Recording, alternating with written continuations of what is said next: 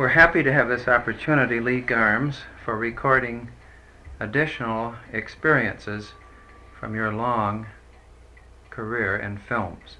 Could you start by telling us a story about Inceville and George Beban? Yes, uh, Joe August, he was William S. Hart's cameraman in the early days. He was making a picture with George Beban in 1915 called The Alien from his vaudeville skit called From the Sign of the Rose uh, at the New York Motion Picture Company's Thomas H. Inceville Studios in Santa Monica. Uh, it seems that the, there was a sunspot hitting the set that they were shooting in this particular day. They were in the open stages with diffusers over the top, and Beban wanted to know from Joe August what they were waiting for. Joe told him they were waiting for um, a guy to uh, sew up the uh, hole in the diffuser so the sun wouldn't shine on the set. He said, well, why bother doing that? Why don't you get a painter? He said, let him paint it out. This is about as much as George Beban knew about movies. He was a theatrical man. I thought it was a very funny incident.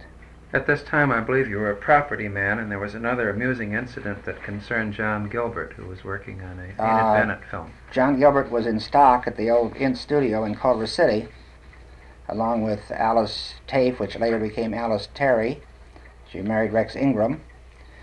Uh, John was getting about $15 a week as a stock player, and he had a chance to become a leading man with a picture with Enid Bennett that uh, that uh, was directed by um, Reginald Barker. And it meant that, uh, that John would have to have about five suits of clothes, and John was only getting $15 a week. and didn't have money enough to buy any clothes, and the actors had to supply their own clothes at that time. So Reggie said he'd go to the studio and see if uh, the studio wouldn't pay for half the clothes, of which they finally agreed to pay half of. And he went to Foreman and Clark and bought himself five new suits of clothes. It cost $15 a suit. But this was the start of his career as a leading man. That was about 1916.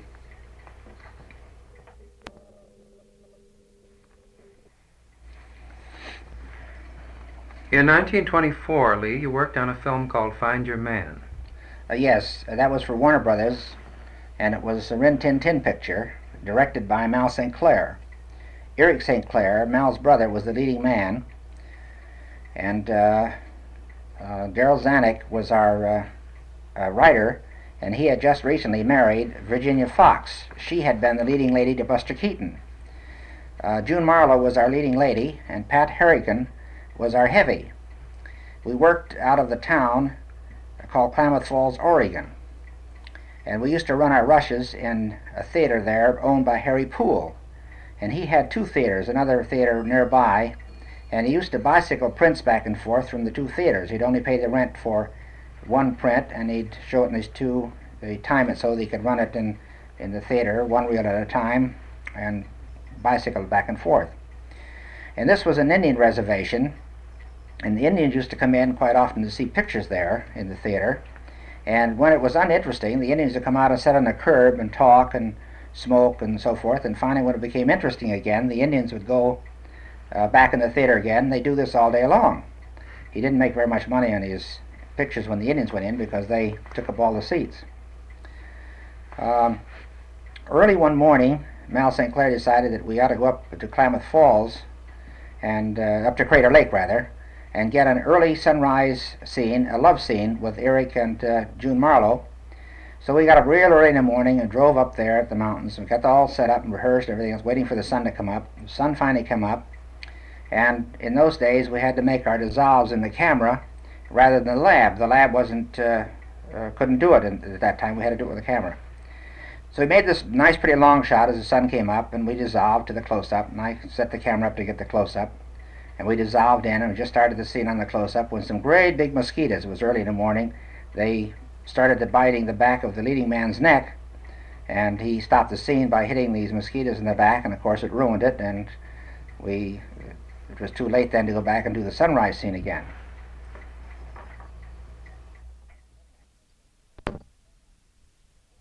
You edit this, I suppose. Huh? Okay. Yep. Um, this uh, Lee Duncan owned this dog, uh, Rin Tin Tin. He was a wonderfully behaved uh, police dog.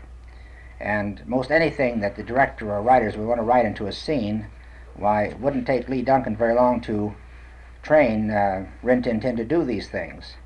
I remember the scene of, of uh, Rin Tin Tin trying to jump through the transom to save uh, June Marlowe from the heavy uh, Pat Hartigan. At that time, it was a very, very exciting uh, sequence and was sort of unusual for a dog to be trained to do those kind of stunts. We used to crank the camera in those days at the 16 speed and 18 speed. Of course, if it, were, if it was a fast running scene, why we'd under crank uh, the cameras maybe 12 or 10 or whatever it was necessary to do. Of course, the dogs, the dog running through the very pretty country, we would usually crank at 18 or 20 in order to see a little bit more of the scenery, not have him just run through like a flash of lightning.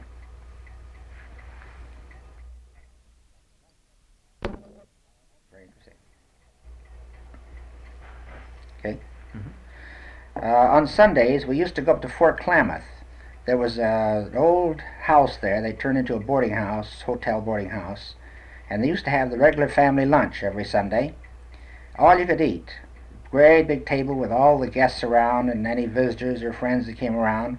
You'd have three or four kinds of meat and two or three different potatoes and salads and four or five different kind of breads and biscuits and coffee and everything else and desserts. All you wanted to eat for 35 cents was the total cost of the meal. I wish those days would come back.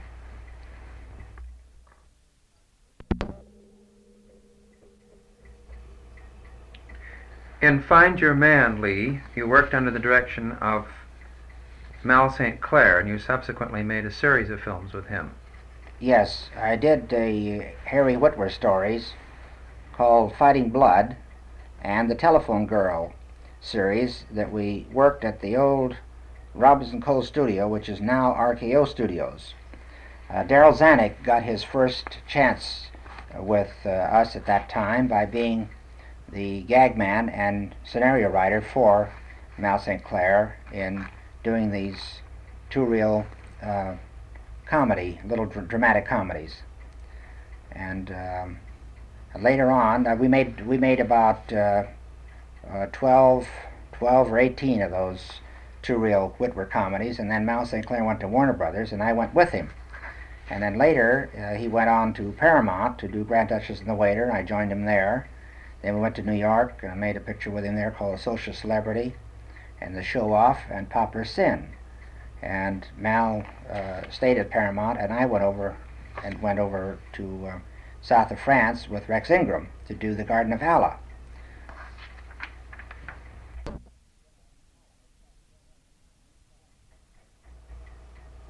That was in the spring of 1927 in Nice, France. We were doing the Garden of Allah. Uh, we were on it about five months. We went to South Africa on many of the scenes, uh, North Africa, I mean, on many of the scenes, uh, Tunis and Biskra and places like that. Uh, Rex was a perfectionist. He was like William Wyler and Joseph von Sternberg. I remember I brought over a lot of Mazda lights in those days, and of course the Mazda lights in America were built for 110, and uh, all the French studio lighting was 220. So we had a lot of popping at times until the electrician could work out a way of bringing it down. Also, uh, I wanted to do a certain dolly shot one time with Rex Ingram on a scene that I thought required a dolly shot, and he said, "My God, don't do that. It'll take you a whole day to do that, and we don't have that much time." I said, "No, it won't take long." I said, "I've been making a lot of dolly shots," and I said, "We do them in a hurry." He said, "Well, okay."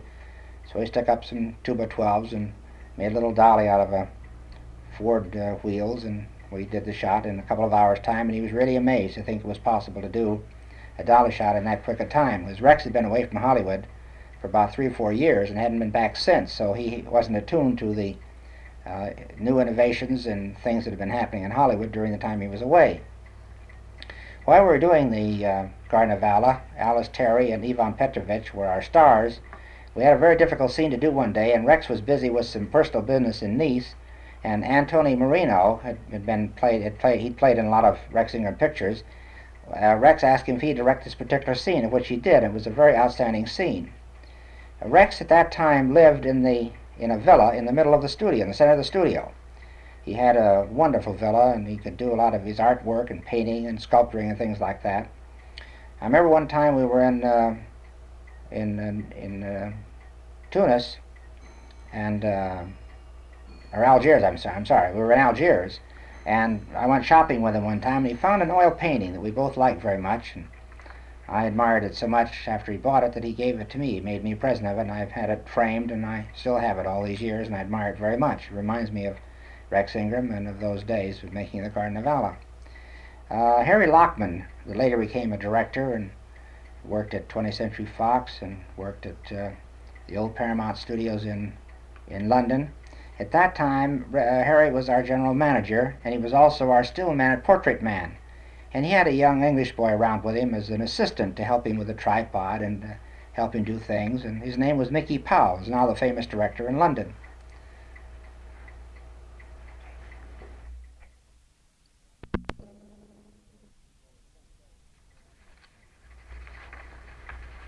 Just a few days before we finished Allah in Nice, France with Rex Ingram, I received a telegram from George Fitzmaurice from First National Studios in Hollywood wanting me to join him.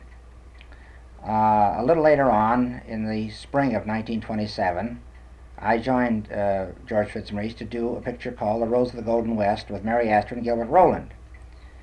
I brought with me uh, into the studio at that time some Mazda lights. Uh, uh, George knew George Fitzmaurice knew a little bit about these because of a former picture that I had made with Florence Vidor, and he was friendly with Florence Vidor at that time. She told him about it. So anyway, we had electrical budget on the picture that the electrical department had worked up of $12,500 for this picture, Rose of the Golden West. We were had a five-week schedule. We worked a week longer on the picture due to story trouble and things like that, so the total was shooting time was six weeks. We finished the picture, and the total cost, because of using the Mazda lights, was $3,100 against 12,500. So you can see I was sort of the fair-haired boy around First National Studios at that time of, of uh, making these pictures with Mazda Light.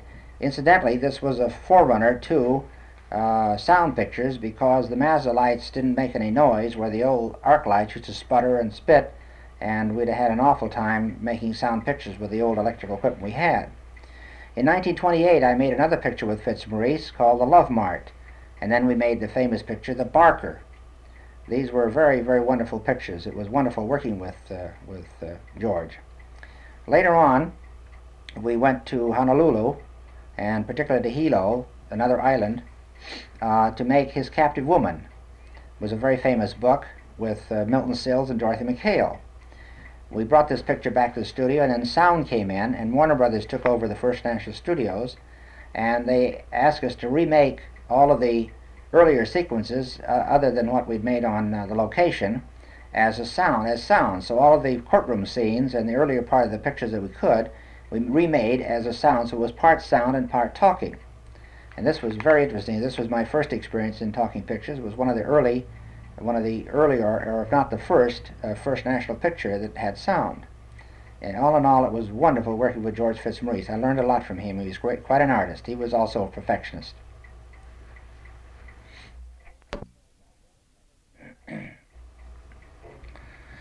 Uh, while working at First National, after finishing uh, the George Fitzmaurice picture, uh, I was assigned to do a picture with a new Hungarian director by the name of Alexander Korda. Uh, he had his wife with him, Maria Corda. She was quite a star in European films. Our first picture was The Yellow Lily, made in 1928. But before that, we'd made uh, a great picture uh, in my estimation, it was a great picture. It wasn't a success box office wise. It was called The Private Life of Helen of Troy. We had very interesting sets in that picture. The floors were painted black and the walls were painted white, or in some instances, the walls were painted black and the floors were painted white. But it was a very beautiful picture uh, from an art director's point of view and from uh, the lighting and photography and the challenge we had with the big Troy horse and all that sort of thing. It was very, very interesting. Then I made a picture with him called Love, Love, Love and the Devil, and then Lilies of the Field with uh, Corinne Griffith. It was very interesting working with her. Then Korda left First National, went over to 20th Century Fox, or went over to the old Fox Company while there with William Fox. Then he left there and went to England and formed his own company called London Films. In 1936, Alex Korda sent for me to come over to work with him as a director under his guidance. He was getting ready to do Cyrano de Bergerac with Charles Laughton and Vivien Leigh. Vivien Leigh was just a stage girl. I made her first test that later uh, she signed a contract with uh. Uh, on the way over on the boat to London, I met Doug Fairbanks Sr., and he said, What are you doing on the boat? And I said, What are you doing on the boat? And uh, he said, I'm going over to see Alexander Korda. And I said, Well, I'm going over there to make a picture with Alex Korda. And he said, Well, that's odd. He said, uh, I'm going over to offer him a ownership in United Artists. He said, He doesn't know this yet. He said, You know it before he does. And I said, Well, this is interesting. Uh, he had made it very uh, definite to Charles Laughton and I by through telegrams and letters and so on that we were to get over to London as quick as we could. I uh, flew to New York and got on a fast boat, and about a week later, Charles Laughton had finished some retakes on a picture at MGM, and he got on a train and or flew to New York rather, and then he got on a fast boat, and we met one day, the first day that Laughton arrived in London. We met and went over to the studio to see Korda, and we were going through the lot on the grounds to see Korda to his office, and we bumped into Alex in the lot, and Alex shook hands with him and looked very surprised. Says, "Well, Charles, what are you doing here?" Charles says, "Well, Jesus, don't you know?" He said, "I want you to do a picture with you called de Bergerac." Oh, that's right. He said, "Well, look, said, don't don't don't worry about me." He said, "I'm all excited." He says, "I've just become an owner of United Artists." He says, "I'm going to leave to, tonight to go back to New York to sign up all the papers and. You and Lee get busy on the story, and I'll get with you when I come back. I'll be back in about two or three weeks." Well, Charles and I both looked at each other and thought, well, why should we be in such a hurry to get over here? We, neither one of us liked to fly, and we had to fly and break our necks to get here in a hurry for what? Anyway, it was very interesting, and we thought it was a lot of fun and and uh, so forth. Anyway, he became a, an owner of United Artists, and he made a lot of pictures, and he finally uh, got hold of Montague Marks, his business manager and studio manager, and asked him to try to find some new uh, grounds, some new acreage to build a studio. So I went searching with Monty Marks. We finally found the present site where the Denham studio is now located, and Monty uh, made a deal there and bought the grounds and so forth, showed them to Alex. We all liked him, and he finally built a very beautiful studio called the Denham Studios.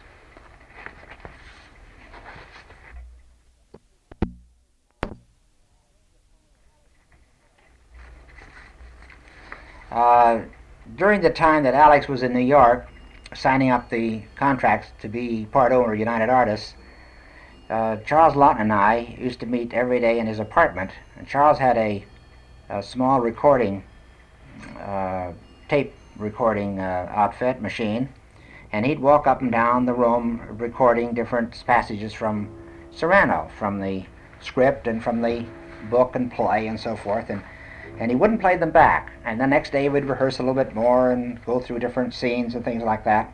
And sometimes the writer would be present, and sometimes he wouldn't. And then after about four or five days or a week, well, at the end of the week particularly, Charlie Charles would, would play back these uh, recordings to see if he'd improved he was also a perfectionist. I mean, he really took acting as a profession and really worked at it very hard. I have all the respect in the world for Mr. Laughton as, a, as an artist. Well, after doing all of this work, Alex finally came back from New York, and we built a few sets for de Bergerac, and we made a lot of tests with Vivien Leigh to play Roxana. She was to shave her head so she could wear a wig and not make it look so big and bulky, and she didn't want to do this. And she had a rather long neck. We had to costume her clothes so that it would cover up her long neck. Because she didn't know whether she wanted to play Roxana or not.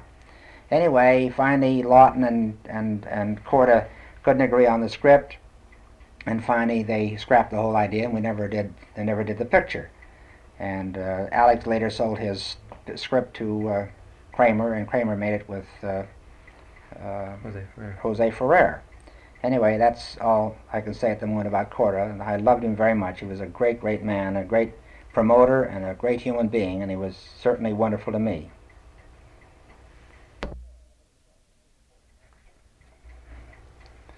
I'm getting a little ahead of my story. I better get back to 1929. I was assigned to do a picture with Reginald Barker, an old, old friend of mine from the early Ince days. We made a picture called The Great Divide with Dorothy Mackaill, we went to a location in Zion National Park. We went up there and did it, uh, the scenes as silent. Uh, it, was a, it was an all-talking picture, but we took no sound with us on this location. We just did long shots and medium shots. And I remember we took still pictures of the different backgrounds that we knew we were going to use as close-ups, and they made shipment enlargements. This is prior to back projection. We made these large shipment enlargements And for all the close-up actions to match the long shots we did, we did all those at the studio. We put them outside in the sun and let the sun hit the backings and let them hit the actors and so forth and did all our close-ups. And when the people saw the picture, they felt that we did the whole picture in on the location. It was a it was a cheater, but it was well it was well done. And Reggie Barker had been a very famous stage director in earlier days, so he sort of fell into the talking picture uh, era uh, with uh, both feet. He was another wonderful person to work with. I always admired him very much. Now, this leads me into a little later on. I went over to do a picture at Warner Brothers. They were the owners at th- this time of First National. I did a picture at Warner Brothers with Al Green, another wonderful director and a wonderful guy. A picture called Disraeli with George Arliss and Joan Bennett. Uh, in those early days of sound pictures, we always used five and six cameras, and they were in big uh, ugly looking booths, and they were hot and stuffy inside. They were all soundproof and everything. We had to just put any kind of lighting in there. Sound was more important than lighting. I don't know where the picture business got the idea that they could release a picture with sound without good photography, but they did because it was a new wrinkle. But later on, we tried to do everything we could in order to get away from using the five and six cameras.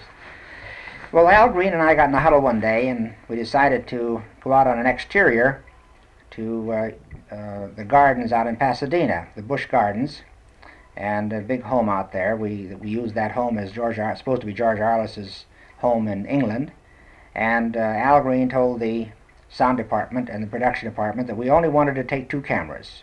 And they said, "Oh, you can't do this. This will be wrong. You've got to use five and six cameras." Said, no, we said, "Let's go out and let's try it. We got something we want to try up our sleeves."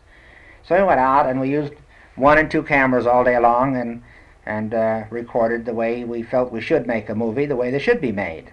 And by golly, they liked this very much at the studio, and they finally decided that this was a, a new way of doing it, that it, that it could be done with one and two cameras, and uh, uh, from then on, the fussy directors only used one and two cameras, and this was the beginning of really making sound pictures, and that finally developed into using it on film rather than on the records.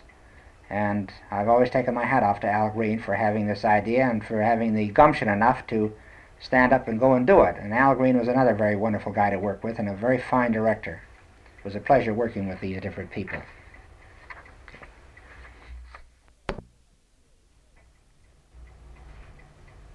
I'd like to go now to 1930 to Samuel Goldwyn, United Artists Whoopee. This was a Technicolor, a two-color Technicolor picture. Two film, they used two films at that time. Thornton Freeland was the director. Uh, this was a big extravaganza picture. The lighting bill on this picture, Whoopee, uh, amounted to over $100,000. Uh, they built all of the exterior settings, which were supposed to be in Arizona. They built them all on the stage, and we had to, because it was my job to make them look like they were out in the hot, bright Arizona sunlight. So you can see why the cost uh, went up to $200,000. This was a very interesting picture. Had a lot of wonderful music, wonderful costumes, and it was the beginning of the real good dance routines that. Uh, hold a minute.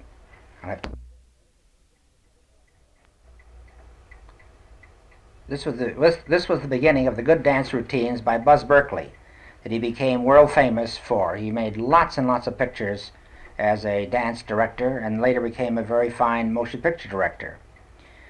Uh, then, uh, a little later on, I went over to Paramount and joined the Paramount Pictures Corporation and did four films with von Sternberg.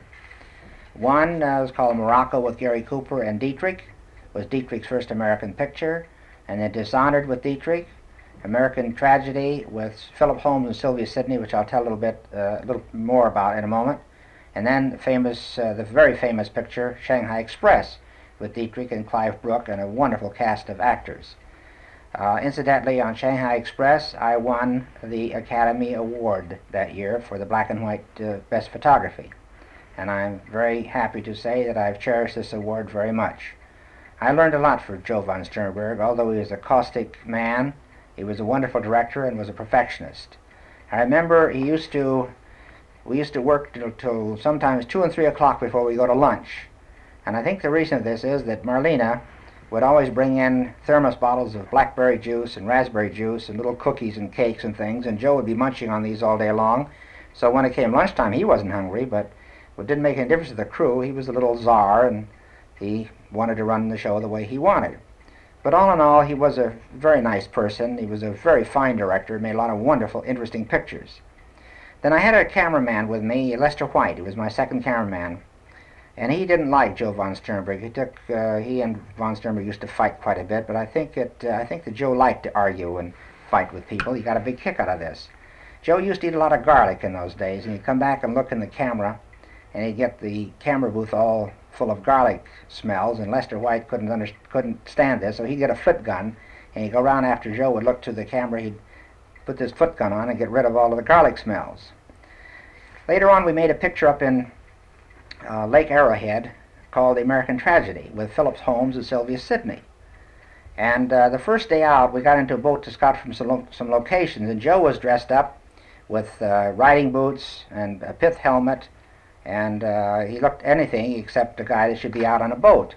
And Lester White, in a very loud voice, says, If that guy comes on the boat with that goddamn outfit on, he says, I'm going to throw him overboard. If he goes overboard, he won't be able to swim with those boots on. He'll just drown. He said it'll probably be good for the picture industry if he does drown. And with this, von Sternberg didn't believe this, so we started out on the boat. We got about 20 or 30 feet. Finally, he told the boatman to go back to the pier again. He got back to the pier, he got up on the pier, took his boots off, came back in his stocking feet, and we went out looking for locations. Then you were followed by a huge cortege, weren't you, of equipment? You were followed by a huge cortege of equipment, weren't you? That's right. Dick Johnson was our production manager. He later became the studio production manager of Paramount Studios. He had all the boats rigged up with all the paraphernalia and the camera equipment and the lighting and the props and the reflectors and everything else. So we looked like a, a big, long trailer going along. We followed Joe von Sternberg wherever he went with his little boat to look for locations. Dick Johnson had all the other boats following him. It looked uh, rather like a, a, a, wonderful scene to look back and see all these things following us. Um, a very funny incident that happened on uh, American Tragedy.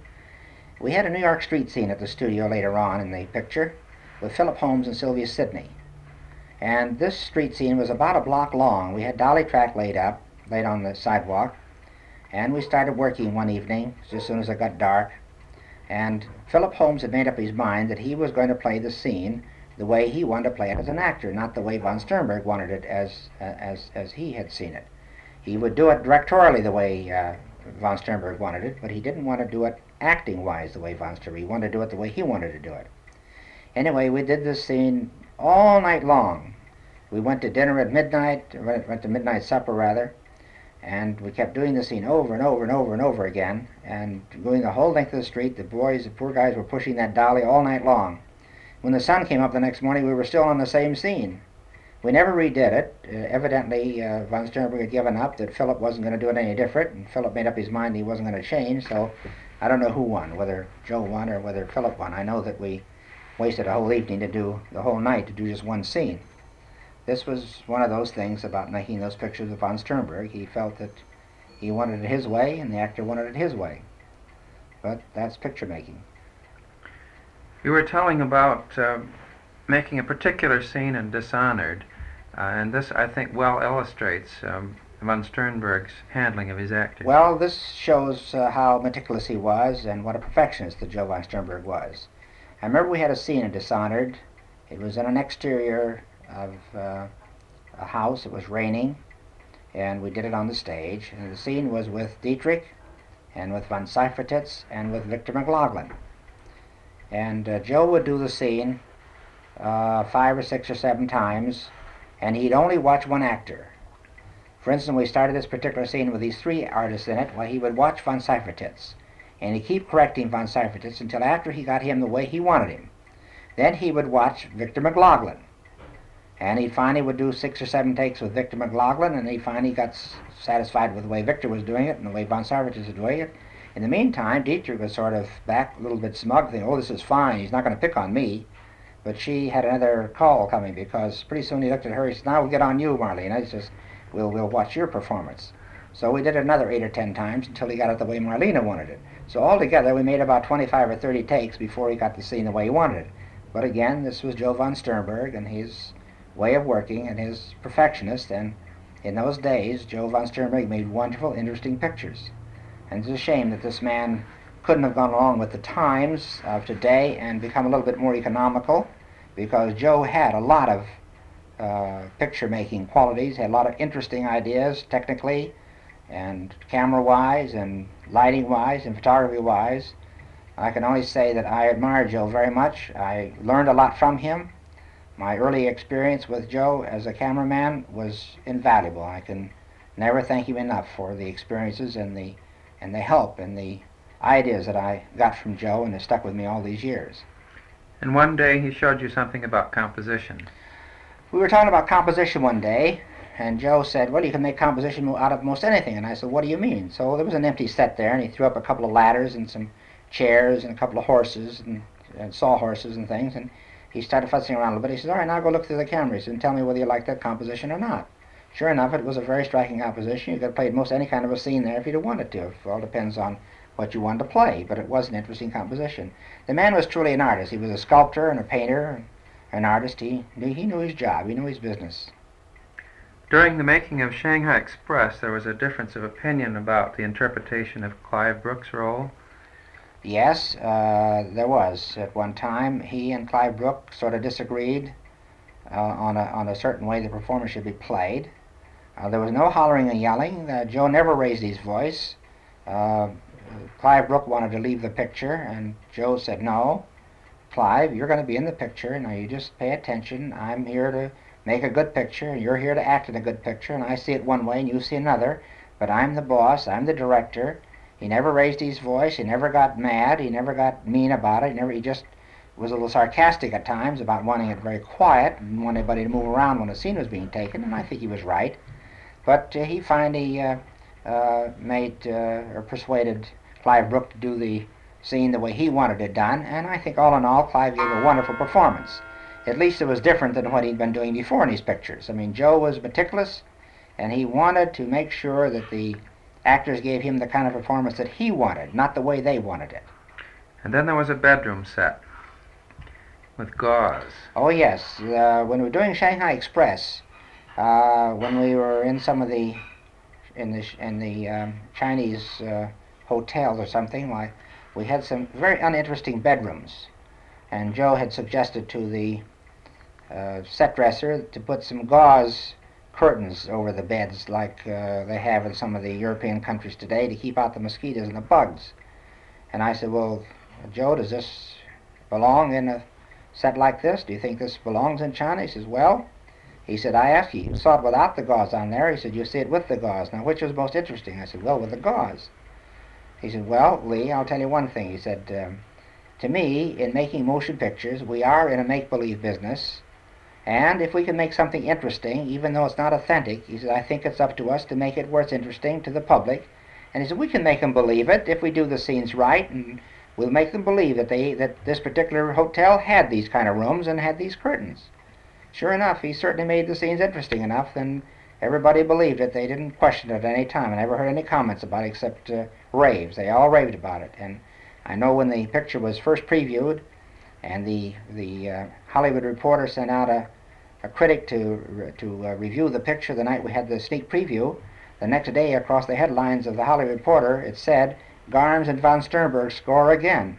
So we were off to the races, which later uh, became a very, very big financial success. The picture was heralded everywhere as a great, great picture. It helped Joe along in his career, and it certainly helped along in mine. And I'm certainly grateful that everybody that voted for the picture photographically uh, put cast their vote for me because it was wonderful winning that Academy Award. Before we leave the von Sternberg period, Lee, there are two more stories about Morocco. There's one I have marked yawning epidemic. Well, Morocco was supposed to be Gary Cooper's first Paramount starring role. Uh, and as everybody knows, Marlene Dietrich had made one picture with von Sternberg in Germany called The Blue Angel. And he had uh, persuaded Paramount to put her under a long term contract, and he wanted her to play the leading lady in this particular picture. So it really became a co-starring vehicle for Marlene Dietrich and for Gary Cooper. Well, we were working such late hours and in these cooped up, stuffy stages that there was not much air in the stages. And Cooper used to yawn a lot, and I used to yawn a lot. And von Sternberg used to tell us off. He used to say, Look, if you're yawning like this, you can't be very interested in your work. And we both said, Yes, we're interested in our work, but there's no air in here, and uh, uh, yawning is not. Uh, we don't believe that yawning means that we're not interested. We just can't help it. I mean, there's not enough air in here. So we yawned a few more times, and Joe didn't like this very much, so he finally said, The next time anybody yawns, we're going to call the day's work off. So with this, Cooper let out a great big yawn and made a lot of noise with it, and, and von Sternberg says, That's all for the day. We're going to go home. So we had a half a day off. And now about Hector Turnbull and Morocco. Hector Turnbull was our, we didn't have producers, as they call them today. We had story supervisors. Hector Turnbull had written the script on Morocco and he was sort of the the watchdog for Paramount or the producer, as you might call him, and although he was called a supervisor. We had been working quite hard out on the Lasky Ranch, the famous player's Lasky Ranch, and we came in one evening and uh, Hector Turnbull had uh, sort of cornered us, uh, the two of us, von Sternberg and myself, and started giving us a Hades because we were taking so long on the picture. We were going to go way over on our on our time on it. And he said, no matter what you do, the picture is sold in a certain in a certain uh, releasing slot. We'll get no money for it, no matter what you spend on it. It's a program picture, and uh, you just have to. You just can't take all this time. You got to go in there and bat it out and get get the picture out. And I remember telling Hector Turnbull I thought he was making a mistake. That I thought he was going to have to eat his own words because this was an extraordinarily good picture. It was with Gary Cooper and it was with Marlene Dietrich, and they were two new stars and that they were going to have something to sell on, sell our the picture on, and that he shouldn't be shouldn't be that way. I said, I think you're going to feel sorry for this.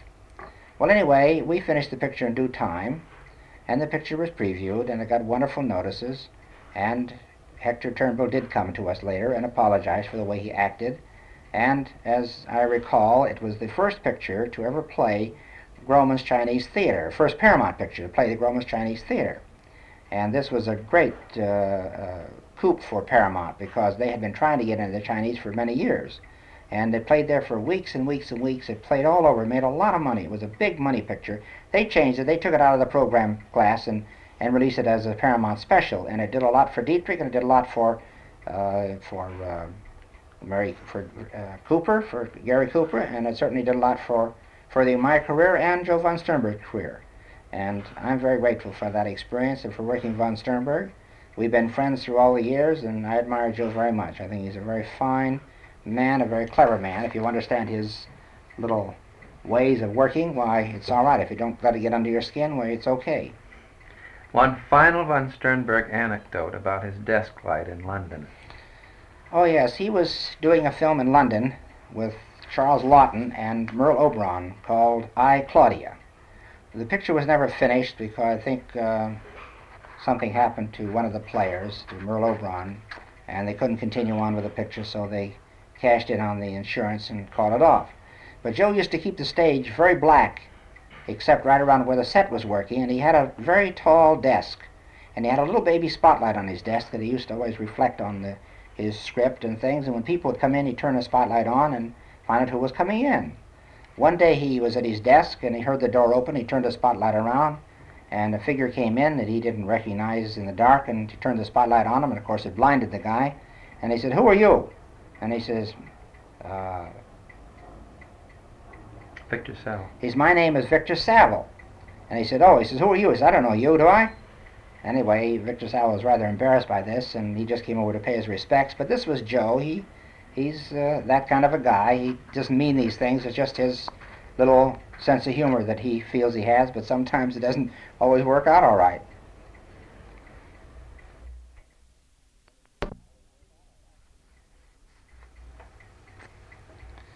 This brings us now to 1931. After making uh, pictures with Gary Cooper with von Sternberg, I made another one right after that called Fighting Caravans. Uh, that was with Gary Cooper and Lili Damita, Ernest Torrence, and Fred Kohler. We made that up on location in Sonora. It was uh, sort of a covered wagon. It was a very tough, rough picture, very hard to do. Then a little later, I did another picture in April, I think it was, in 1931, called City Streets, with a new director to Hollywood, Rouben Mamoulian. He was from the stage. He'd made one film in New York. And this also starred Gary Cooper and was Sylvia, also was Sylvia Sidney's first picture. Paul Lukas and William Boyd was in, was in that picture. I remember Sylvia Sidney sitting on the sidelines with the glasses on and with her knitting, and uh, whenever she'd have to read her lines off stage, why, you'd sort of look at her and say, "My God, this girl can't be the great actress. What did they bring her out here from New York for? What has she? What has she got?" But anyway, uh, Mamoulian and I used to sort of look at each other. He, of course, he knew she was an actress more than we did, but we still wondered. So I asked uh, the director one day, I said, I'd like to see some stuff uh, cut together, see how Sylvia's look coming out. I said, I'm interested. He said, all right, fine. So he got hold of the cutter, and we looked at a couple of reels of cut stuff. And believe me, we there's no more columns about Sylvia Sidney. She, when the stuff was patched together, this film was patched together, she really put on a performance. This girl was a great actress. Little did, little did we realize uh, during the day, during the takes and the scenes, the way she worked around there. She was just Sylvia Sidney when she was knitting, but when she got in there to emote and played her part, she wasn't Sylvia Sidney anymore. She was the part she was playing. And this is what showed up on the screen, and it certainly was a godsend and a great, great thing to have an actress like this. A little later on in the same picture, we had a rather important set that Rouben Mamoulian, the director, had told the art department and the art director that he wanted this door to function very properly. He wanted it to close right, he didn't want it to stick, he wanted the doorknobs and the lock to work right and everything else. And they said, oh, that'll be all right, Mr. Director, we'll take care of that. So we got on the set the next morning, we started rehearsing the scene, and the door stuck, and the doorknob wouldn't work. And Mamoulian said, I'll be gone a little bit, I'll come back in about a few minutes. He says, I'm, I'm going down, down the office. So he went into Mr. Schulberg's office. B.P. Schulberg was the studio manager at that time. He went into Schulberg's office, and he raised holy hell about that he didn't want to make any more pictures in Hollywood, that uh, doors stuck and this wouldn't work and that wouldn't work. So finally, Schulberg came up with him on a set, brought the art department up, and there was a lot of hell to play there for a few minutes. But from then on, anything Mamoulian wanted, he got, which only proved that if the director would fight for his rights, he'd get the things that he wanted, and rightly so. He wanted the door. The door was very important in the scene to work right, and he should have had it made right. It was just lax on somebody's part. They were a little bit lax, and Mamoulian was uh, certainly right. And here's another great artist. Mamoulian is a great director, and we had a lot of fun making that picture. I enjoyed working with him very much. Was he very used to screen techniques? no, he wasn't. Uh, I, uh, this was one of his early films, and uh, uh he was very uh, willing to take suggestions and ideas from me or from the script clerk, and um, we would watch him very carefully. If a person entered the screen uh, wrong, we would tell them about it so they'd come in from the other side, or if the tempo didn't quite match with the scene before, I would re- remind him of it, and he took this very willingly and very, very graciously. He was he was always willing to uh, learn uh, about making pictures. He was always asking questions. He was asking about lighting effects and camera technique, and he was a great one for composition. He loved good composition. He wasn't as meticulous or as uh, fussy as uh, some of the other directors that I mentioned before, but he still, in his own way, he was very careful and and worked very hard to uh, to make a good film. He, he, was, he was certainly a hard-working director. I can certainly give Rouben Mamoulian a very big star. And then came Scarface? Oh, a little later on, yes. Uh, I was loaned out by Paramount to do Scarface with, uh, with Howard Hawks for United Artists. That was a, a very, another wonderful film. That was for Howard Hughes. Uh, we had a lot of fun making that picture. I was on that for about four or five months with Howard Hawks. I enjoyed working with him immensely. He certainly had a wonderful lot of good ideas. I know he'd come in in the morning, he'd say, Lee, he says, come on, bring up a chair. He says, I want to talk a little bit about something. And we'd sit down, he'd talk about a scene. He'd say, you know, it might be kind of fun if we were to have the camera do this and peek in on this and not let it look like there's a camera on it at all. He said, let's just look like we're unfolding a story and trying to tell it the best we can with a camera, but let's let's not make it look like it was made in Hollywood or, or the techniques that we're doing in Hollywood. Let's try and be a little bit unusual, a little bit different. And I will say that Howard has always carried on his picture making this way. He's certainly has been one of the few directors that I know of in Hollywood that practically every picture that Howard has made has been a money making picture. There's been one or two or three that he's made that hasn't made uh, the, a lot of money, but uh, all in all, I think he's one of the top money making directors in the film business. I don't know of anybody that has a better record or is a nicer person to work with. He's just a dream boy for my dough.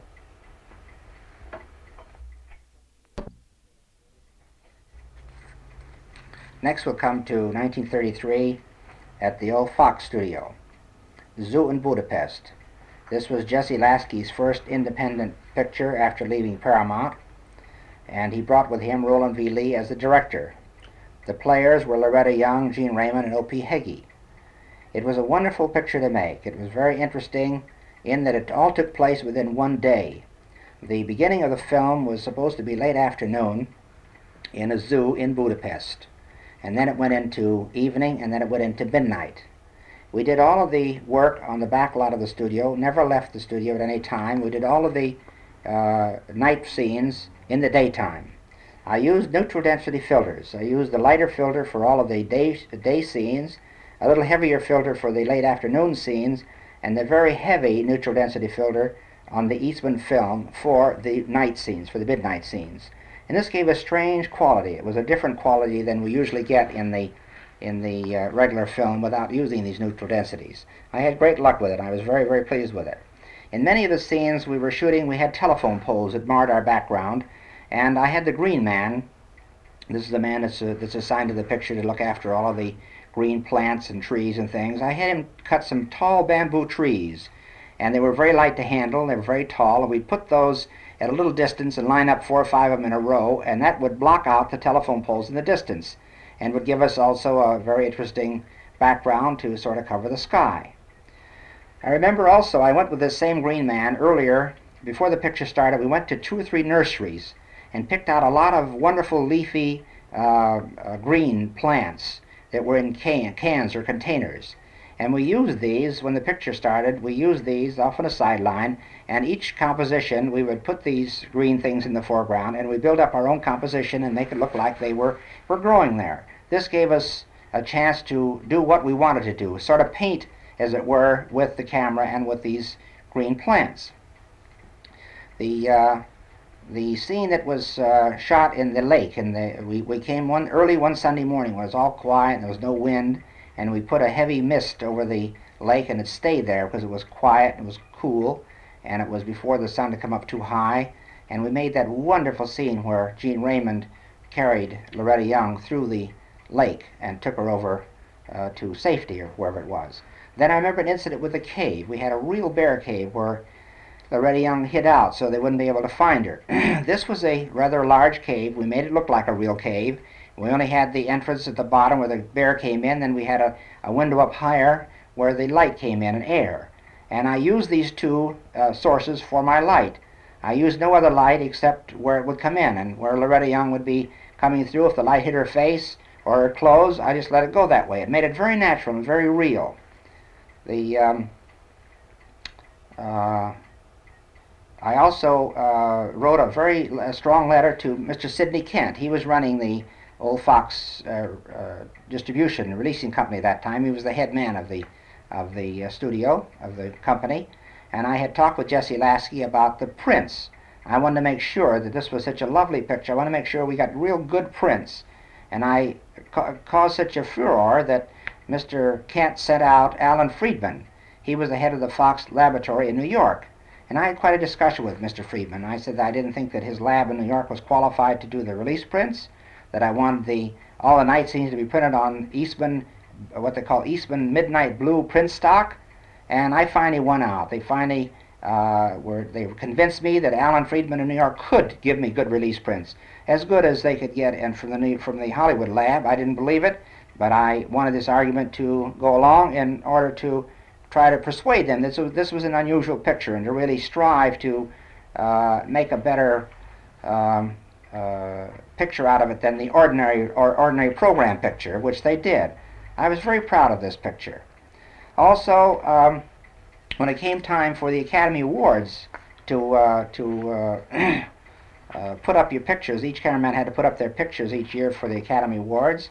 The camera department, the head of the camera department, came to me and said, "Lee, you won last year on Shanghai Express, and the boys feel that the zoo in Budapest is going to give them strong competition." And they've asked me to ask you if you wouldn't mind not entering your picture this year because they felt that you were too strong a competition and they'd have a better chance and you'd won it last year and that you should give other boys chances. So I abide by their wishes. I didn't even enter it into the award uh, that year.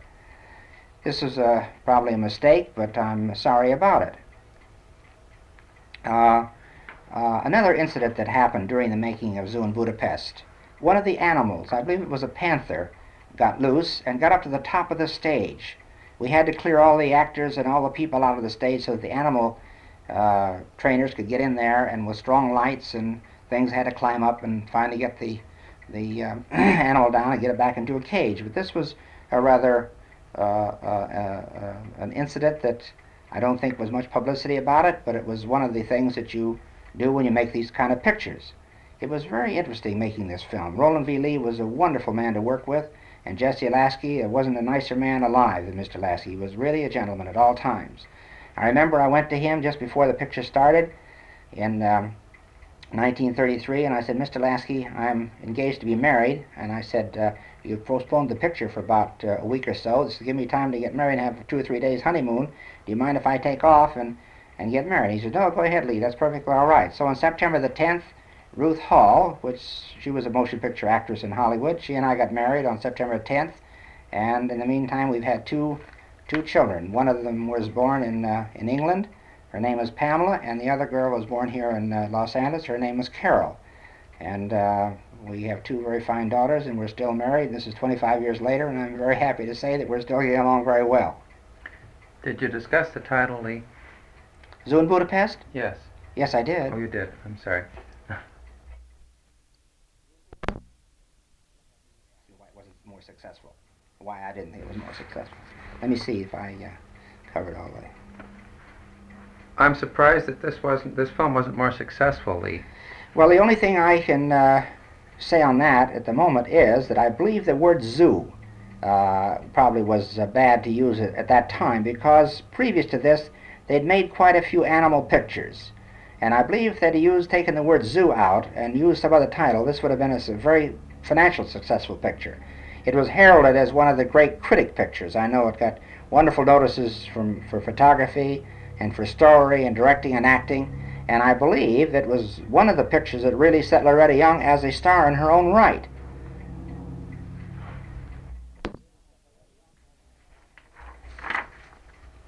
Now I'd like to go to 1934. One day my agent called me in to the office. It was Myron Selznick. And he said, Lee, how would you like to go to New York and be associated with Ben Hecht and Charlie MacArthur? I said, who the hell are they? He said, well, they're two of the famous movie writers. I said, oh, yeah. He said, they've set up shop in New York to make some pictures.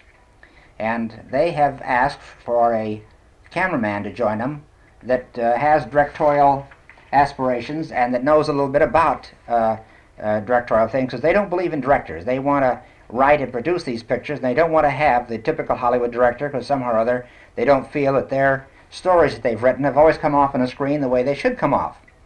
So I said, well, how can that be, Myron? I'm under contract to 20th Century Fox. He said, well, I can get you out of your 20th Century Fox contract, all right, so if you want to take the job. He said, I'll double your salary, so you'll get twice the dough that you're getting now. And he said, if, you, if you're there for four or five months, he said, you'll get twice the money that you've been getting at, 20, at, at, uh, at the Fox studio.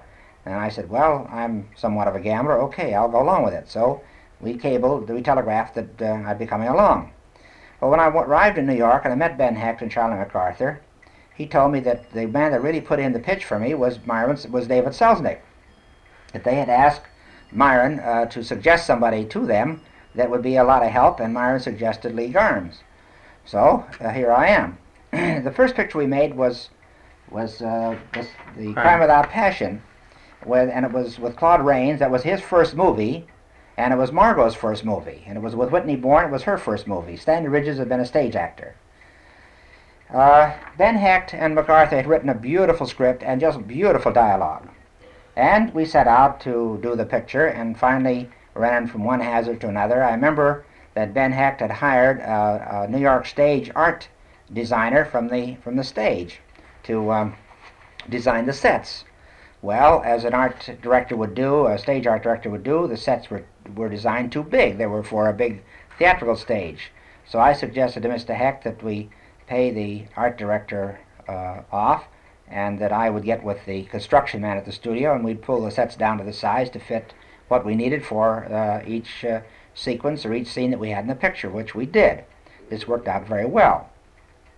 During the making of, uh, of uh, the Crime Without Passion, we had a hotel lobby set. And we one day we had some very distinguished friends in, in the setting as extras. We had Fanny Brice, we had Hope Williams, we had Helen Hayes, and Alex Woollcott played a small part in the in the picture. And in each picture we made, uh, Ben Hecht and Charlie MacArthur played small bits. They had a lot of fun. We had a, it was a wonderful association with them. Um, my job with Ben Hecht and Charlie MacArthur was sort of co-director and co-producer, and uh, helped out on the sets, and also I supervised all the film editing on all the pictures.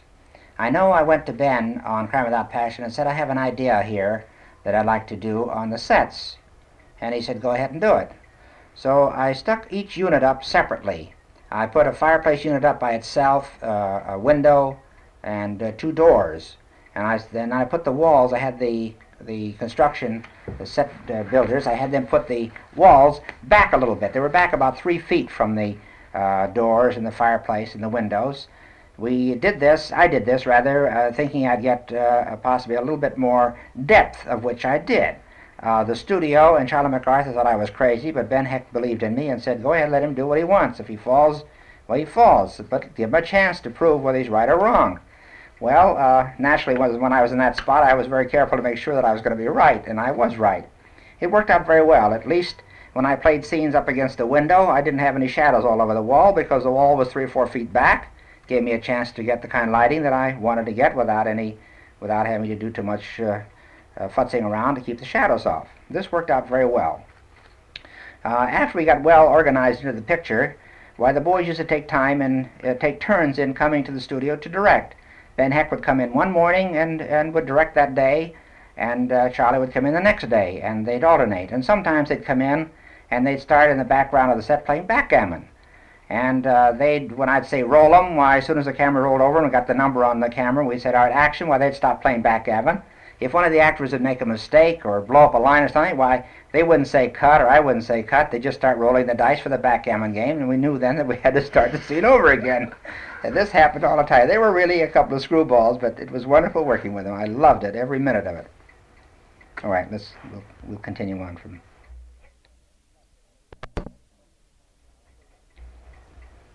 on the scoundrel, uh, when we were making the scoundrel with Noel Coward, that was really wonderful. Noel was a wonderful actor. He gave a great performance. It was his first movie, by the way, and he enjoyed it as much as we did. Uh, we think that was one of one of our best of the of the pictures we made. That was one of the best. Then the next picture we made was called Once in a Blue Moon. This, of course, I should say uh, behind closed doors because it was one of our worst pictures. The story itself was, I think, in my opinion, the best of all the stories. But our real trouble was that we had very bad actors. The actors were cast according to the story. In other words, it was a story laid in Russia, so he decided to get Russian actors. And of course, they had accents so thick you couldn't understand what they said, so therefore, when the story was released, the picture was released, you couldn't understand the actors. He could understand it because he wrote the script but nobody else could. So therefore, the critics didn't know what it was all about, so they scored a very bad picture. But one redeeming feature about the picture was George Antheil's music. It was really out of this world. It got all kinds of prizes. It was really beautiful. Uh, I remember very well, uh, the picture got wonderful music notices in, in Boston. Of course, the picture didn't make any money, and Paramount was a little bit sore at us, but then, again, that's Ben Hecht, and he believed that uh, it would come through, his writing would come through, but if you can't understand the actors, well, the writing doesn't come through either. Later on, I made another picture with Ben, which we made together. Charlie was out of this, wasn't in on this one. It was called Angels Over Broadway.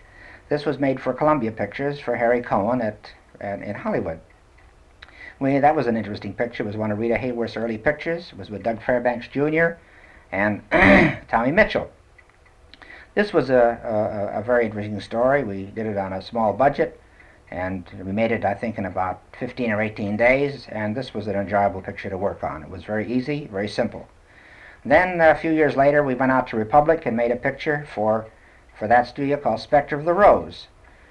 This uh, was uh, a very interesting, it was a dance ballet picture. It was about, uh, uh, about the uh, ballet people backstage, what went on in their minds, what made them tick, what made them what made them uh, what they were, why they why they did that kind of work. And anybody that's seen it will remember what an interesting picture it was.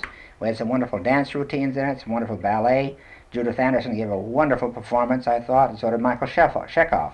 Ivan Kirov and Viola Essen were the two young lovers. I don't think we've heard much of them since. They were, uh, Viola Essen was really a wonderful ballet dancer, ballerina, uh, but she went back to her dancing and then later got married and had two or three children. Ivan Kivov, Ivan Kirov has a, a ballet dancing school here and does quite well with it.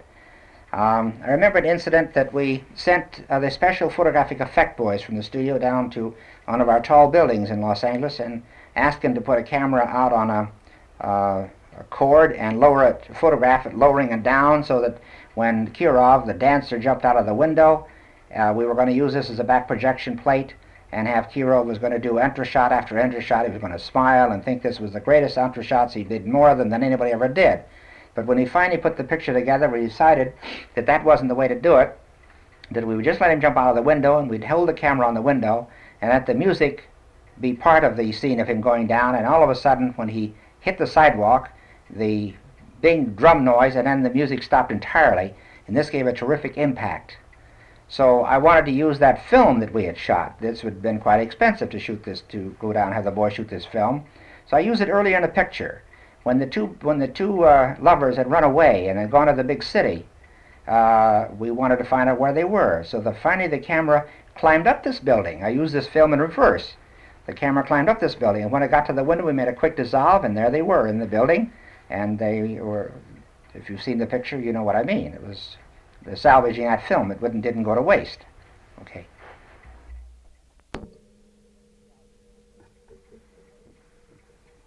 Wasn't there one more film with Ben Hecht? Uh, yes, there was. We made a picture in 1952, I believe it was, with uh, Ben Hecht uh, called Actors and Sin.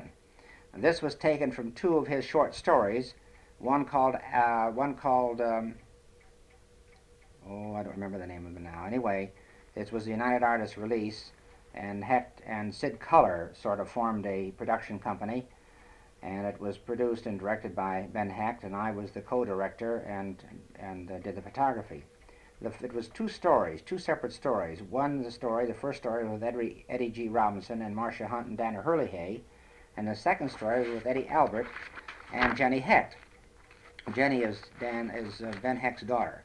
She was about eight or nine years old at that time, and this particular story, the one with Eddie Albert, was about an agent, a theatrical agent, supposedly uh, Leland Hayward and it was uh, showing the uh, the uh, agents uh, what their racket is around in Hollywood and what they do to connive to get more money for their stories and for their people.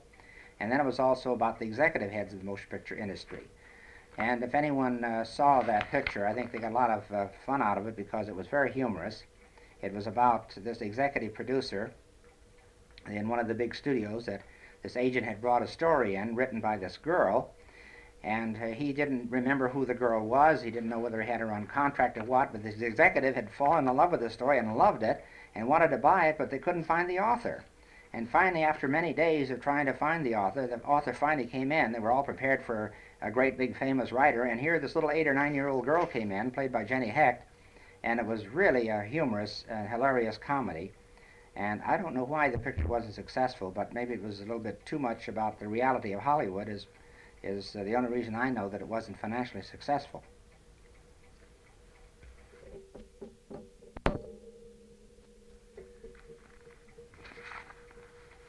Uh, in uh, 1936, after I finished uh, Once in a Blue Moon uh, for Ben Hecht and Charlie MacArthur, uh, I had a telegram, a cablegram from Alexander Korda from London asking me if I wanted to come over.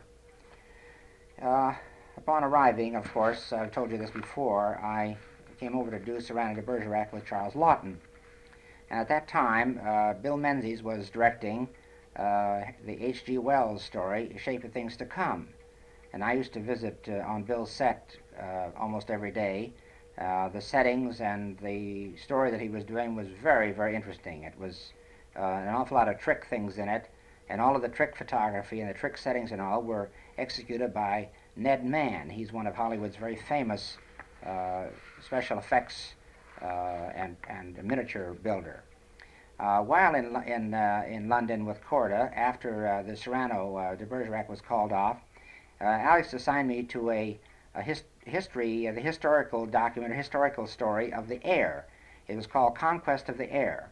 I went to France and got a lot of early uh, French uh, scenes uh, of steeples and churches and things like that to use as backgrounds. And then we went up to Scotland. I did a lot of scenes up there of the early monks when they tried to fly uh, back to uh, Paris after visiting um, uh, the Stirling Castle. They were they had big wings made and they tried to fly, and of course that's all past history. Um, and then I left Korda and I joined the Max Schach's Capital Films and did the Elisabeth Bergner Paul Czinner picture called Dreaming Lips, which was a remake of a picture that she had made originally in Germany. Then uh, I was still under contract to Max Schach, and I did the I was sort of the producer or watchdog, as it were, for Max Schach again on a picture called Lilac Domino. It was a from a very famous stage play. Then I finished that contract. I joined with Jack Buchanan. He had formed a company to work with um, uh, his own. He made his own company there with with um, uh, Arthur Rank. And that was before Arthur Rank had formed the big picture company that he now has in London. And this picture we did was about an airplane builder. Was called The Sky is the Limit. We made that in 1937. And it was interesting to note this was about an airplane factory, and they were experimenting with, with planes that had uh, long wings that took off, and the minute they got up in the air, why the wings retracted and became very small wings so the plane could fly much faster. This was sort of an early history of what I understand, is going on today in the Air Force.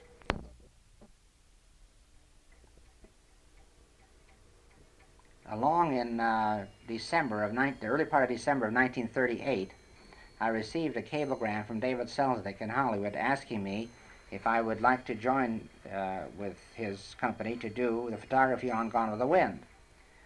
So my wife and I left the latter part of uh, December of 1930, 1938, uh, arriving in Hollywood uh, the very early part of, of January 1939.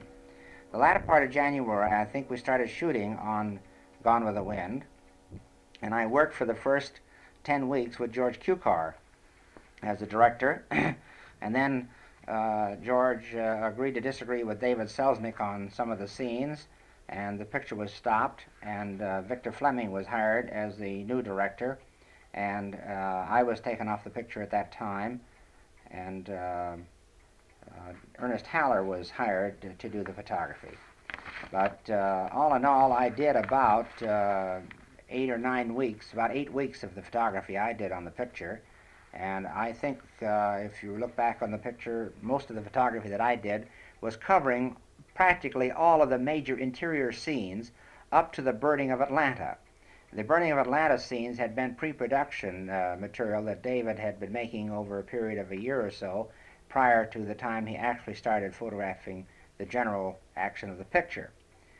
Uh, it was a wonderful assignment. It was the new three-color uh, Technicolor process uh, that we were using. Bill Menzies was the uh, production designer on the picture. The sets were just wonderful. Vivien Leigh was excellent. Clark Gable. I think the whole cast was a wonderful selection from the book. I believe the picture turned out to be one of probably one of the most successful financial pictures ever made. Uh, David was uh, really uh, on his toes on that picture. I think he was at his best. He was very meticulous and very careful on everything he did. He was very exacting. Uh, he kept changing the script from time to time to meet uh, new ideas that were injected. He and Vic Fleming got along wonderfully. I was sorry that I couldn't have continued on. Uh, I'd like to have very much. I'd like to have had that credit. Unfortunately, uh, my name was left off of the credit uh, of the picture, although David tells me that in the history of the motion picture archives, my name is in there as one of the photographers. And uh, but it was a shame that I didn't uh, have the name on the screen because I think I would have shared an Oscar with Ernie Haller. A few years later, I rejoined David Selznick again to do a picture called Since You Went Away, directed by John Cromwell. This had Claudette Colbert, Jennifer Jones, Joe Cotten, Shirley Temple, Monty Woolley, Lionel Barrymore, Robert Walker. This was a very interesting picture. It was a war picture. And then uh, the next picture I did with uh, David was Duel in the Sun. this was directed by King Vidor. And this was also with Jennifer Jones and Joe Cotten and Gregory Peck and Lionel Barrymore, Herbert Marshall, Lillian Gish, Walter Huston, and Charles Bickford. This was a, a big epic. It was a western, and uh, it was about two years in the making, off and on two years in the making, not, not every day. And the last picture I did with David was the Paradine case. That was a that was an Alfred Hitchcock picture with Gregory Peck, Charles Laughton, Ethel Barrymore, and Louis Jourdan, and Valli. This was the Italian actress who was brought uh, to America for that uh, picture. It was very, very interesting working with Hitchcock. He's a wonderful picture maker. He had been formerly an art director in England and made a lot of wonderful pictures, and he, his idea of suspense and timing is, I think, the best there is in the picture business.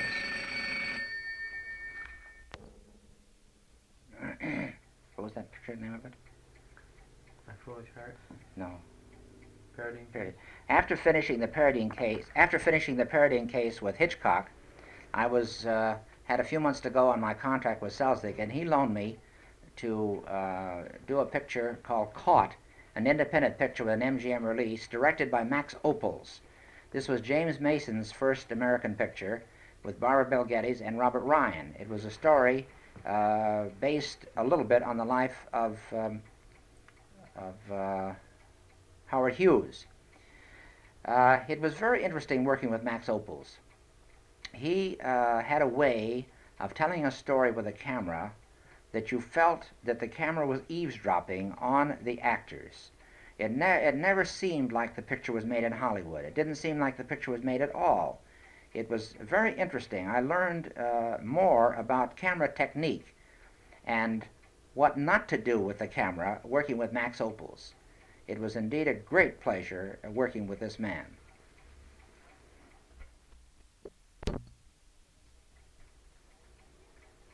Uh, just after finishing uh, the picture called Caught with Max Ophuls, uh, with James Mason, um, I finished that film and I was I then went and joined with um, uh, Sam Goldwyn.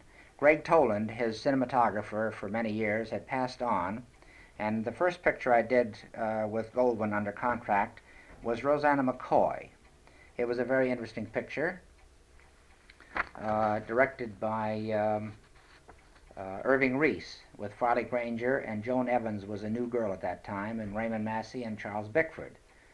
Then the next picture that I did uh, for Goldwyn was called My Foolish Heart, directed by Mark Robson with Susan Hayward and Dana Andrews.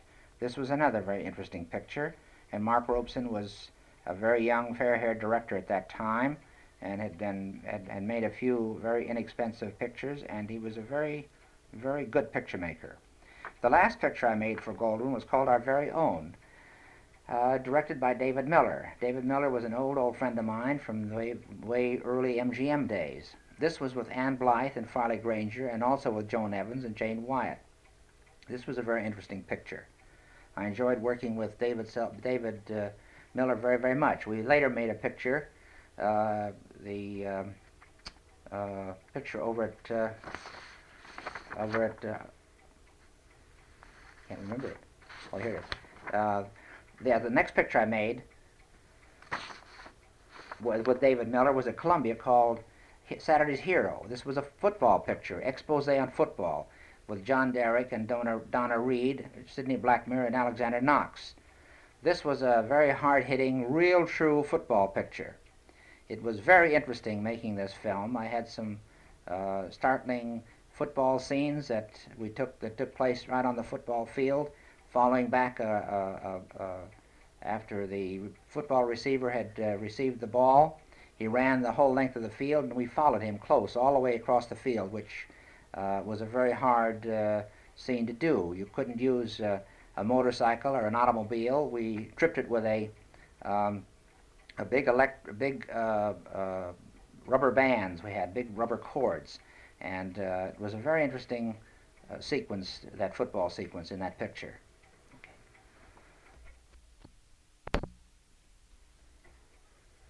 I'd like to go back to 1947 with uh, Goldwyn, Samuel Goldwyn. Um, I was under contract to David Selznick, and uh, they had loaned me to uh, this picture to do with uh, Sam Goldwyn called The Secret Life of Walter Mitty with, with uh, Danny Kaye. Virginia Mayo, Boris Karloff, and Fay Bainter. It was directed by Norman McLeod. Well, when I was told that I was to do this uh, picture uh, with Danny Kaye, I said, oh gosh, I don't want to do any picture with any comedians. I worked with comedians before. Uh, they've got the same pattern, and working four or five months with a guy like that, you'll go, you'll go nuts working with, uh, with a comedian that every time a stranger comes on a set, they go through certain gags and stories and so forth. I said, you get tired of hearing the same thing over and over again. But that I have a surprise uh, in store for me because Danny Kaye was one comedian that I had never counted on would be different.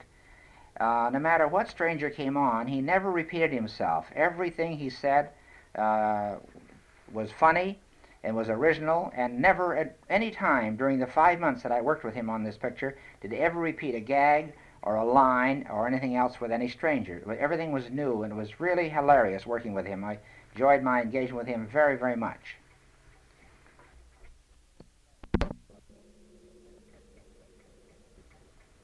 After finishing Detective Store, after finishing Saturday's Hero at Columbia with David Miller, uh, Willie Wyler sent for me at Paramount to do his film Detective Story with Kirk Douglas, Eleanor Parker, William Bendix, and Lee Grant.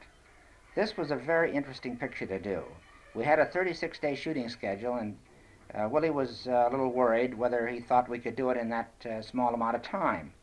I assured him that if he would give me my head, and let me have the stage floors all uh, sanded and clean so that we wouldn't have to lay any dolly track. And I had a new dolly called the Crab Dolly uh, that was more or less a, like a fluid camera that you might hold in your hand. And I explained all these things to Willie. He said, "Well, go ahead, let's let's do it." So uh, he had a very good script. He didn't change the script. And we went along. At the end of the first day shooting, we were a day ahead of schedule. At the end of the first week, we were a week ahead of schedule. When we finished the picture, we finished it in 30 days 30, instead of 36. And I might say that Willie was a great pleasure to work with on this picture. He was very um, uh, nice to me. He gave out many, many reviews and said that it would have been impossible for him to make the picture in this short a time uh, unless he'd had the full cooperation of, uh, of uh, me with his crab dolly and the way we uh, photographed the picture. We were lucky in one respect that the story called for only two sets, a police station upstairs and downstairs in New York, so it was easy to handle uh, this kind of a situation with only two sets. There were only three lighting changes in the story, so it was very easy to do. It wasn't any great thing. We could have made the picture probably in 24 days if we'd have really put our minds to doing it. But all in all, it was really wonderful. And, and uh, Willie, of course, liked sharp focus photography, and so do I. And um, he had learned that from working on the uh, pictures with, uh, at uh, Goldwyn's with Gregg Toland. And in fact, when I joined the Goldwyn Company to do those three or four pictures that I did, I inherited the uh, camera and the lenses that Gregg Toland had made up to do the sharp focus pictures. And uh, this was these were specially made lenses with Waterhouse stops. They weren't the old conventional iris stops in. And by overlighting a bit and having special development at the consolidated lab, we were able to get a very sharp picture. When uh, uh, we placed our people in such a way that uh, when the camera focused on the people in the foreground, the people in the background were also sharp. And I like this very much because uh, in, uh, in uh, enlarging the pictures today on the big screens that we have, why, it gives a better uh, focus on the picture, you don't find all that background all mushy anymore. And uh, Willie was insistent on having the sharp focus photography, which I'm very grateful for, because I'd had the experience, as I say, working on these four Goldwyn pictures earlier, and uh, so I, it was very easy for me to follow through to work with Willie and give him what he wanted.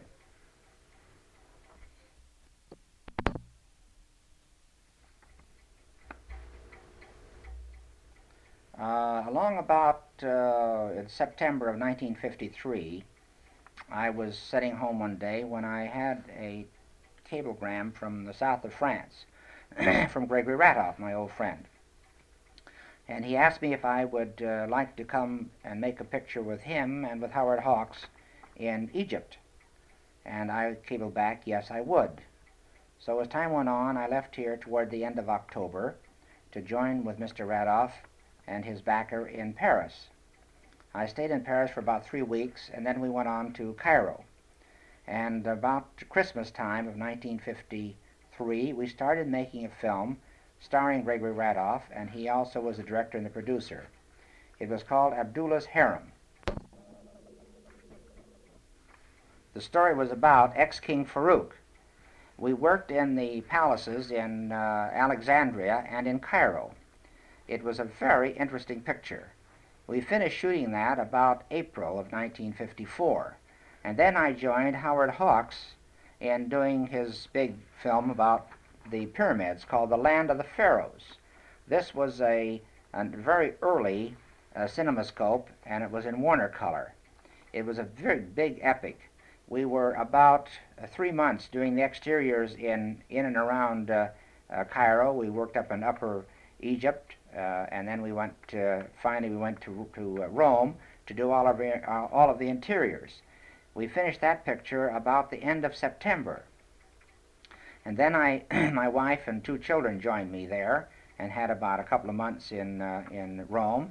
And then we bought a Volkswagen bus called the uh, bus, the uh, like a station wagon. It was a red Volkswagen bus, a microbus. And we toured all through uh, Italy and Venice, and went up through Austria, and uh, went to uh, Germany, and over to Paris, and then we drove over to Calais and put the boat, the uh, car on the boat, and went over to London, and visited some friends there, and then we shipped the car back. And then I came back to Hollywood to do a picture, another picture with Willie Wyler called Detective Story with Kirk Douglas and Eleanor Parker. Uh, not Detective Story, I mean Desperate, Desperate Hours. Hours with uh, directed by Willie Wyler, with Humphrey Bogart, Fredric March, Arthur Kennedy, and Martha Scott. This was the first VistaVision picture made in black and white. It was about the second or third of the VistaVision pictures. And working in this wide film with the sharp focus lenses was rather a difficult thing to do. It was a challenge, but all in all, I think Desperate Hours was a very interesting picture. I enjoyed very much uh, doing this film, and particularly working with Willie Wyler, and I believe it was one of Humphrey Bogart's last films before he passed on.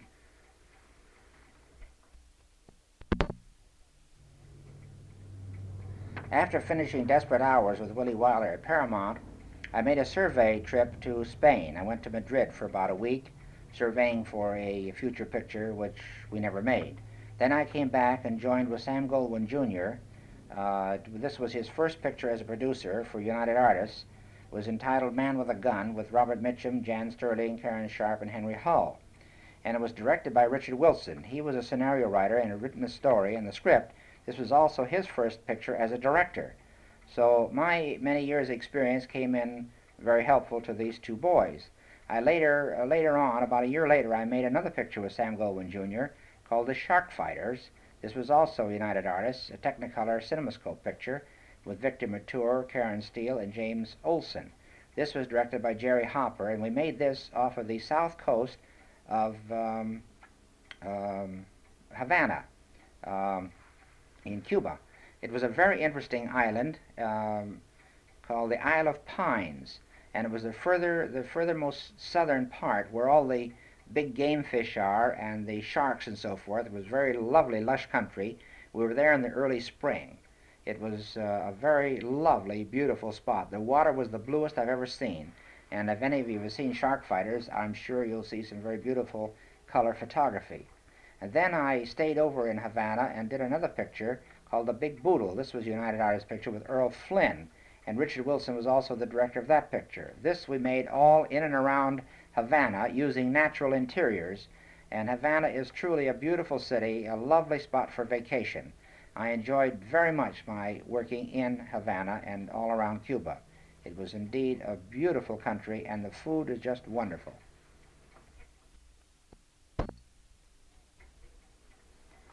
In the fall of 1957, I went to New York to do a picture called Never Love a Stranger from Harold Robbins' book He was also the producer, along with Richard Day, the very famous Hollywood art director that's probably won more awards for his art direction than any other art director in the, comp- in the, in the picture business. This starred John Barrymore Jr. and was released by Allied Artists. Uh, in 1956, 1955 rather, I made a picture with Henry Hathaway called The Bottom of the Bottle. This was 20th Century Fox, was deluxe color cinemascope with Van Johnson and Joe Cotten and Ruth Roman.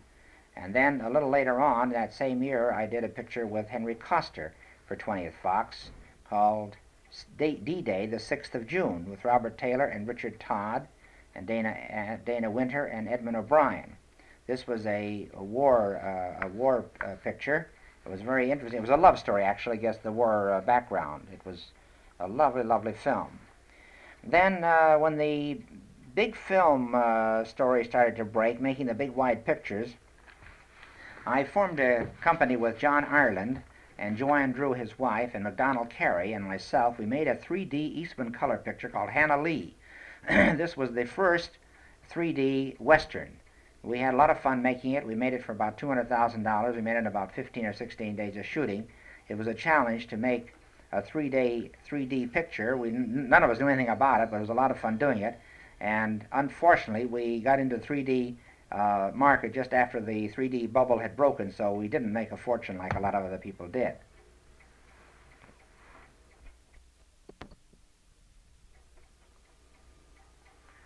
Thank you, Lee Garmes, for giving so much of your time so generously to making this excellent tape. Uh, George, it was a pleasure to do this. I might add one thing that one of the happiest moments in my life came last October. 1947, 1957. I'm 10 years back. Uh, when I just finished Never Love a Stranger in New York, a film with John Barrymore Jr., uh, I, my wife and I motored up in our new Lincoln car to uh, Rochester to be there, to be part of the Rochester Awards for the Eastman House uh, uh, Award do, function. It was a pleasure uh, meeting uh, uh, Oscar Solbert and James Card and you, and we had a wonderful time. My wife and I often talk about the hospitality and the wonderful uh, time that we had and how the awards were uh, in that beautiful Eastman uh, Theater.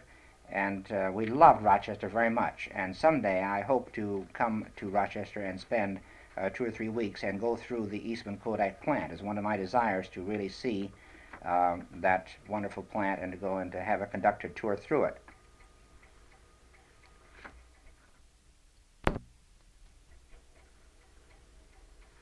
This is to be inserted around 520 on the counter. How can that be, Myron? I'm under contract to Fox Film Corporation.